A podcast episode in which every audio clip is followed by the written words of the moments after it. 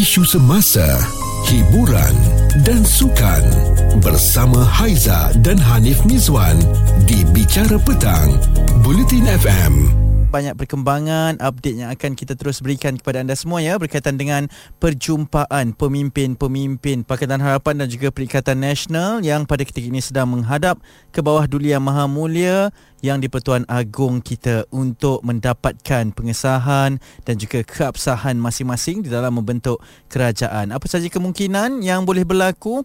InsyaAllah kita akan terus berikan perkembangan yang buat anda semua yang mendengarkan kami pada petang ini ya. Dan saya pada petang ini juga uh, nak berbicara, nak buka uh, perdebatan kita, perkongsian kita berkaitan dengan satu isu ini. Ini sangat membimbangkan kerana konten politik di TikTok yang mengancam pemikiran anak-anak remaja kita, kanak-kanak kecil kita, adik-adik di sekolah lagi yang pada ketika ini tanpa segan silunya menyebarkan provokasi dan juga sentimen perkauman sekaligus menimbulkan kegusaran seluruh rakyat Malaysia. Saya buka di TikTok pun kebanyakannya FYP ini tanpa segan silu mungkin tak tahu sangat berkaitan dengan peristiwa 13 Mei ini yang katanya ish nak ke uh, peristiwa 13 Mei itu untuk berulang? Ada yang siap asah-asah parang ya? Ada yang siap tunjuk keris masing-masing yang ada yang beli parang juga katanya dah bersedia untuk pengulangan berlaku peristiwa sebegitu? Dan adakah ini sesuatu yang normal yang perlu kita tidak bimbangkan? Saya sangat terkesan dengan konten-konten sebegini. Apatah lagi ada perkongsian di Twitter daripada Hafiz Azman yang berkatakan berkaitan dengan perbualan dia bersama dengan anaknya apabila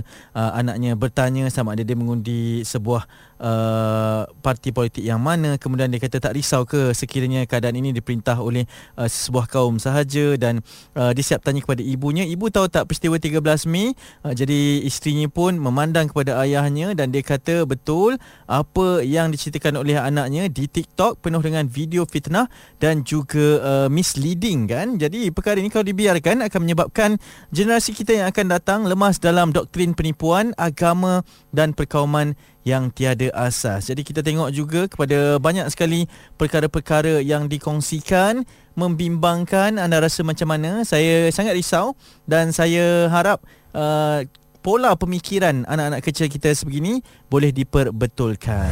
Cerita viral bersama Haiza dan Hanif Mizwan di Bicara Petang.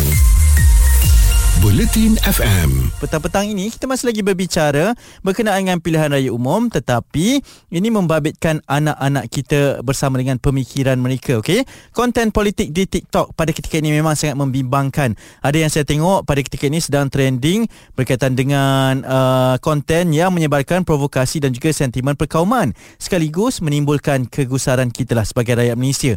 Ada yang tanpa segan silu tahu cakap nak sangat ke peristiwa 13 Mei ini kembali berulang? Kadang kadang-kadang kita tertanya mereka ni tahu ke tidak berkaitan dengan peristiwa tersebut? Okey ke tak okey ni? Tiba-tiba nak peristiwa itu berulang ada yang buat konten asah parang tunjukkan keris kan pedang segala bagailah. Tapi bila tengok mereka ni masih bersekolah masih lagi kanak-kanak mengundi pun belum. Jadi macam mana tu? Ha jadi Wani rasa macam mana Wani sebagai seorang uh, ibu ataupun bapa ataupun orang yang lebih dewasa kita perlu rasa yeah. bimbang dengan perkembangan terkini Wani ya. Yeah. ya yeah, betul. Uh, sentimen kaum ni sangat tak tak sihat lah. Hmm. Okay, sebab kita memang hidup dalam negara yang multiracial. So, hmm. kita kena saling hormat. Tak boleh ada kebencian terhadap uh, kaum lain lah. Walaupun kita ni uh, Melayu ke, kita, kita Chinese ke, kita India ke, kita tak boleh pandang rendah to each other lah. Dan harapan awak sebagai seorang rakyat Malaysia, sebagai ibu ataupun bapa kan, apatah lagi kita ni orang dewasa, uh, macam mana sebenarnya kita nak memperbetulkan kembali fahaman anak-anak kita ini yang hanya percaya kepada satu sos sahaja terutama di TikTok ini, media sosial? Itu perkauman. Okey, dan itu kawalan kita lah. Kalau kalau I, uh, I ada cadangan kepada Menteri Pendidikan, maybe kita boleh terapkan pendidikan uh, uh, pasal politik ke uh, yang yang berkaitan um, perlembagaan macam pengetahuan am untuk diorang. Mm-hmm. so mungkin boleh terapkan ataupun boleh selit dekat pendidikan civic. I, I'm not sure. Saya bukan pandai bab tu tapi that is my uh, thought. Ya, okey tu uh, pandangan daripada seorang ibu, seorang yang mengajar juga berkenaan dengan apa yang sedang berlaku, trend ataupun uh, tular pada ketika ini uh, di TikTok konten politik uh, yang mengancam pemikiran kanak-kanak. Kita faham mungkin sebelum ini antara media yang menjadi uh, pemangkin kepada kemenangan sesebuah uh, gabungan ataupun sebagai pemasaran terbaru adalah di TikTok kan, tetapi bila ada info-info yang misleading sebegini, bila ada pemikiran-pemikiran yang misleading sebegini, kita sebagai orang dewasa memang sangat-sangat bimbang. Kerana itulah di Twitter juga saya nak puji kerana ada satu inisiatif hashtag kita kawan ataupun hashtag kita anak Malaysia di mana kebanyakan orang ramai sekali rakyat Malaysia yang uh, muat naik gambar-gambar mereka bersama dengan rakan-rakan yang lain tak kira bangsa, agama, di mana saja mereka berada kan nak menunjukkan suasana yang lebih harmoni. Kita sebagai abang-abang ni, kakak-kakak ni, pakcik-pakcik semua ni, uh, kita tunjukkan contoh tauladan yang baik kepada adik-adik kita yang lebih gemar menggunakan medium di TikTok itu kan. Jadi kat sana pun kita boleh counter juga. Ini Haiza dan Hanif Mizwan di Bicara Petang, Bulletin FM. pada hari ini masih lagi nak berkongsi kebimbangan saya sebagai seorang bapa sebagai uh, orang yang dewasa melihat kepada konten terkini yang tular yang FYP lah ya kalau di TikTok ini berkaitan dengan keterbukaan anak-anak kita kanak-kanak yang masih bersekolah terutamanya mengundi pun belum boleh lagi date tapi mereka ini uh, bercakap berkenaan dengan peristiwa 13 Mei uh, meningkatkan ketegangan uh, di antara kaum yang tidak semena-mena kan kita ni tak ada rasa apa-apa pun uh, tapi mereka pula yang seakan-akan dididik yang terpengaruh dengan perkara tersebut sehinggalah ada perkongsian daripada seorang bapa yang bercakap tentang anaknya bertanya betul ke kalau undi sebegini-sebegini akan jadi sebegini-sebegini dan kita pula akan uh, berperang ataupun uh, merusuh di antara kaum masing-masing ni. Terkejut bapa tersebut. Saya sebagai seorang bapa pun terkejut bila baca status tersebut. Jadi uh, kita nak tanyakan betul ke ni uh, berkenaan dengan konten TikTok ini apa yang awak rasa ni? Uh, baik, saya sebagai bapa uh, juga saya memikirkan bahawa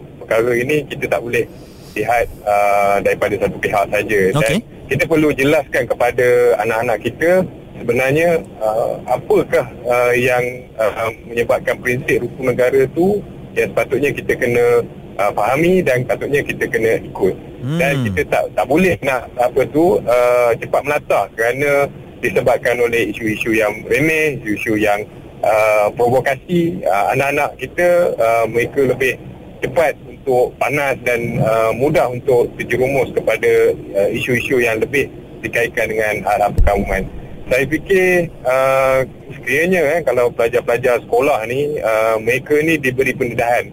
Contohnya lah kalau kata nanti ada uh, kerajaan baru mereka boleh fikirkan juga untuk membuat uh, macam kita cakap attachment eh, pelajar-pelajar ini ke sekolah-sekolah yang berbilang kaum Okey. pelajar-pelajar uh, yang daripada sekolah Cina pergi ke sekolah Melayu Hmm. uh, pela- pelajar pada sekolah India pergi ke sekolah Cina ke apa semua jadi ini secara tak langsung membuatkan pelajar-pelajar ini dia faham uh, apa tu uh, uh, kaum apa tu Perbezaan tu macam mana ya Ha. betul perbezaan kaum macam mana tersebut dan secara tak langsung akan menghormati dan um, memahami lah uh, budaya kaum masing-masing dan tanpa uh, akan ada lah uh, isu-isu yang berkaitan dengan uh, uh, perkauman dan sebagainya. hmm, tapi kita perlu risau ke dengan trend sekarang ni Ya, saya fikirkan kita uh, perlu juga risau uh, trend-trend semasa ini tetapi sebagai ibu bapa saya fikir uh, kita perlu mengambil uh, langkah yang sewajarnya lah untuk menerangkan kepada anak-anak kita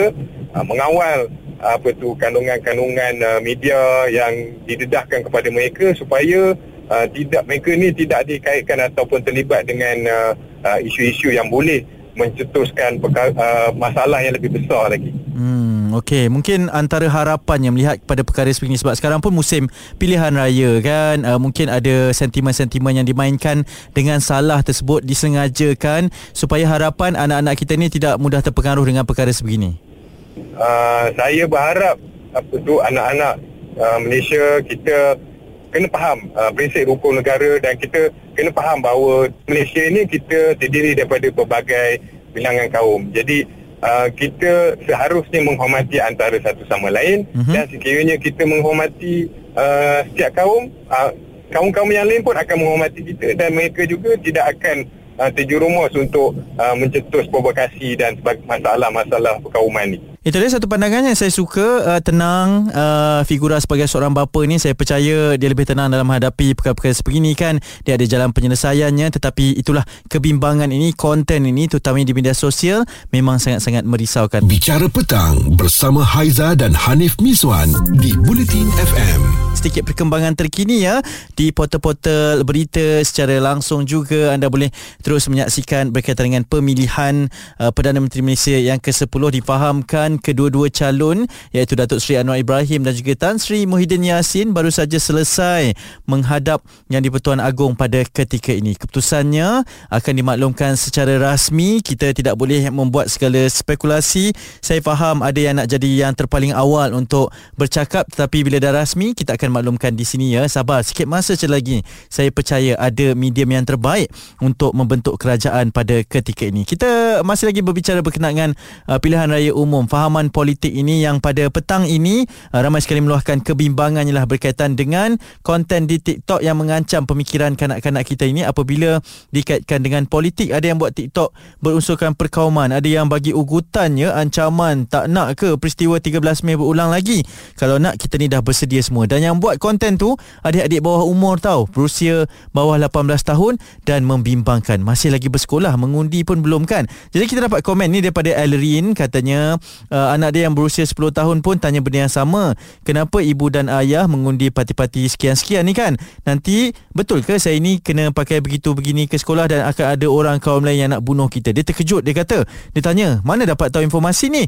Dia kata di TikTok. Ho, itu sangat membimbangkan. Dan ada yang kata, uh, sebab itu kita kena bangkit terutamanya kepada seluruh rakyat Malaysia bahawa kita beritahu kita ini adalah rakyat Malaysia. Semua sama dan kita ada satu tanggungjawab untuk membangunkan rakyat Malaysia. Jangan ditakut takutkan dengan peristiwa 13 Mei tetapi kita didik mereka kenapa peristiwa itu berlaku dan kenapa peristiwa itu tidak boleh lagi berlaku. Okey, ingat yang penting kita semua kena didik anak-anak kita ini, fahamkan mereka dan uh, biar mereka bergaul, uh, melintasi uh, fahaman kebudayaan di antara semua kaum yang ada di Malaysia. Kita kan negara yang majmuk, uh, kita ni kan semua keluarga kan, sama sahaja. Kita ni uh, sahabat, kawan uh, untuk satu sama lain. Okey? Cerita viral bersama Haiza dan Hanif Miswan di Bicara Petang. Bulletin FM.